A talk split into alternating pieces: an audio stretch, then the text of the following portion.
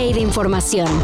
Titulares nacionales, internacionales, música, cine, deportes y ciencia en 5 minutos o menos.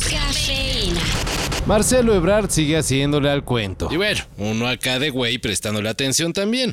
Ayer dio a conocer la creación de una asociación civil con la que pretende... mm, Bueno, todavía no queda completamente claro, Pero igual y en las próximas semanas nos enteramos. ya que recorrerá todo el país para promocionarla y reunirse con sus seguidores. que todo lo que hemos hecho no se pierda.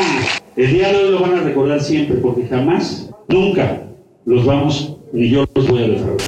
Algo muy parecido como lo que hizo AMLO durante todos esos años previos a ganar la presidencia de la República. La organización se llama El Camino de México. Y su creación no quiere decir que Marcelo Ebrard salga de Morena. Todavía. Es decir, esto no es para nuevos, ¿no, Marcelo? No, tienes ya que conocer cuáles son, las, co- cuáles son los ritmos y cuáles son las reglas. Y también el que corre mucho, pues a veces tropieza, ¿no?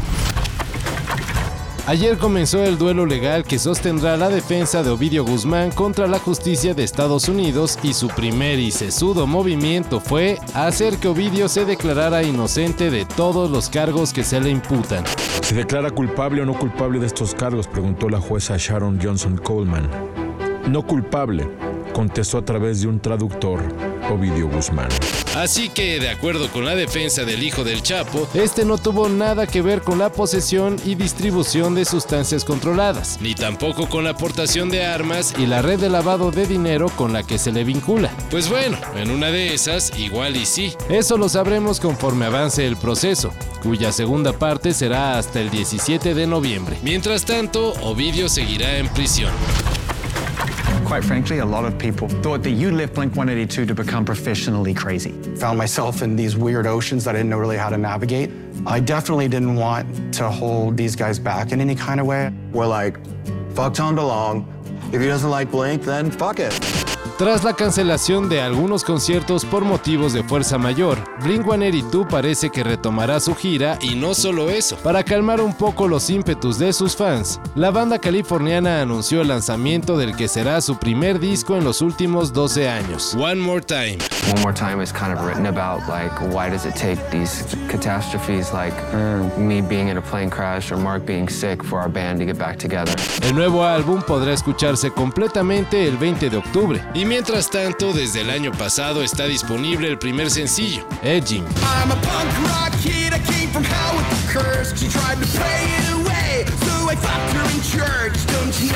Y a partir del 21 de septiembre va el otro adelanto, La canción que le dará nombre al disco. One More Time.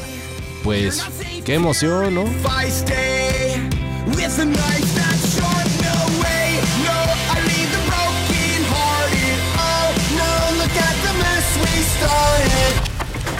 Ahora te quedas vacía y dices que es lo siguiente porque qué puede haber, pero habrá más partidos, habrá más torneos, habrá unos Juegos Olímpicos que ojalá podamos eh, disputarlos y, todavía queda mucho, todavía queda mucho. Aunque Luis Rubiales ya no es el presidente de la Federación Española de Fútbol, 39 jugadoras de la selección femenil se han declarado como no convocables, Al menos hasta que se dé un cambio radical en la estructura del fútbol de su país. desde el organigrama, pasando por la reestructuración del área de comunicación y marketing, Así como cambios en la dirección de integridad. incluso se pide destituciones en el gabinete del gobierno de su país. La respuesta, bueno, A la nueva directora técnica le importó poco y convocó a 20 de las jugadoras que le han dicho no a la selección. algo que se ha interpretado como una advertencia de que no podrán tomar decisiones así porque sí.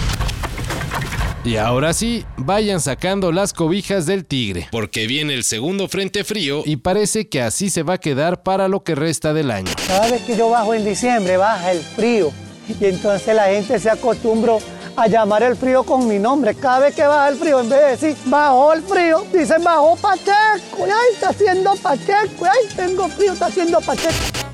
Según los meteorólogos, el Frente Frío 2 provocará temperaturas de 0 a 5 grados centígrados en varios estados de México como en Puebla y Tlaxcala. y hasta chubascos diversos en el noroeste de la República.